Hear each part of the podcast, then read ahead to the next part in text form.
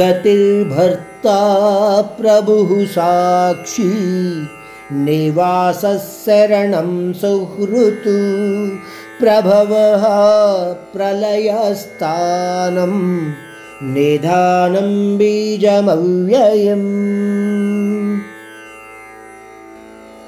ఈ శ్లోకంలో పరమాత్ముడు తన ఈశ్వర తత్వరూపాన్ని పన్నెండు పదాల ద్వారా తెలియచేస్తున్నాడు. అంటే మనము చదివిన శ్లోకాన్ని మనము అర్థం చేసుకోగలిగిన నాడు ఆయన యొక్క తత్వరూపాన్ని కూడా చూడగలిగే విధానాన్ని మనము అర్థం చేసుకోగలుగుతాము. ఇక్కడ ఈ శ్లోకంలో మనం ఏమి చదివాము? గతిర్భర్త అంటే రెండు పదాలు. గతి భర్త. గతి అంటే మన నిత్య భాషలో చెప్పుకుంటే గమ్యస్థానము. ఇక్కడ పరమాత్ముడు చెబుతున్నది మనకు కర్మ ఫలాల రూపంలో ఇచ్చేది మన కర్మల యొక్క గమ్యస్థానము. ఎటువంటి కర్మలు చేస్తే అటువంటి గమ్యస్థానాన్ని నువ్వు పొందుతావు. ఎటువంటి రోడ్డు మీద నువ్వు వెళితే ఆ రోడ్డు ప్రకారము కూడా ఆ రోడ్డు చివరకు చేరగలుగుతావు. అంటే ఆయన ద్వారా మనకు లభించే కర్మఫలాలలో ఆయన తత్వరూపాన్ని మనము చూసుకోవచ్చు. ఇంక రెండవ పదం భర్త. అంటే ఈ బ్రహ్మాండం మొత్తాన్ని కూడా రక్షించేవాడు నడిపేవాడు. ఆ విధంగా మనము అతనిని సర్వవ్యాపి రూపంలో కూడా చూడవచ్చు భావించవచ్చు.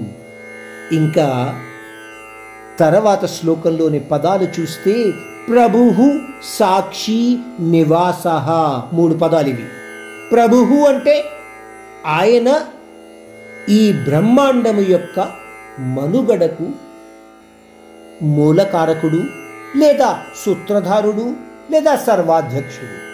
ఏదైనా చెప్పుకోవచ్చు.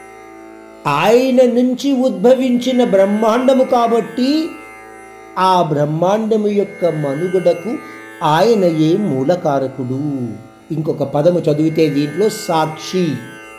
ఆయన ఏం చెప్పాడు? నేనే ప్రభువుని నేను ఇస్తున్న కర్మఫలాలలో కూడా నేను ఉంటాను ఈ బ్రహ్మాండం మొత్తాన్ని కూడా రక్షించేవాడిని నేను. ఈ సాక్షి అన్న పదం ద్వారా మనము అర్థం చేసుకోవలసినది ఏమిటి అంటే ఈ బ్రహ్మాండంలోని ఏ విషయముతోటి కూడా ఎటువంటి అనుబంధము లేకుండా కేవలము ఒక సాక్షిగా మాత్రమే ఉంటాను. అందువలననే ఆయన అందరినీ సమానంగా చూడగలుగుతారు. రక్షకుడైనప్పటికీ ఆయనకు ఈ అపరా ప్రకృతిలోని ఏ విషయంతో కూడా ఎటువంటి సంబంధము లేదు అని మనం ఇక్కడ గ్రహించాలి. కేవలము ఆయన ఒక సాక్షిగా మాత్రమే ఉంటాడు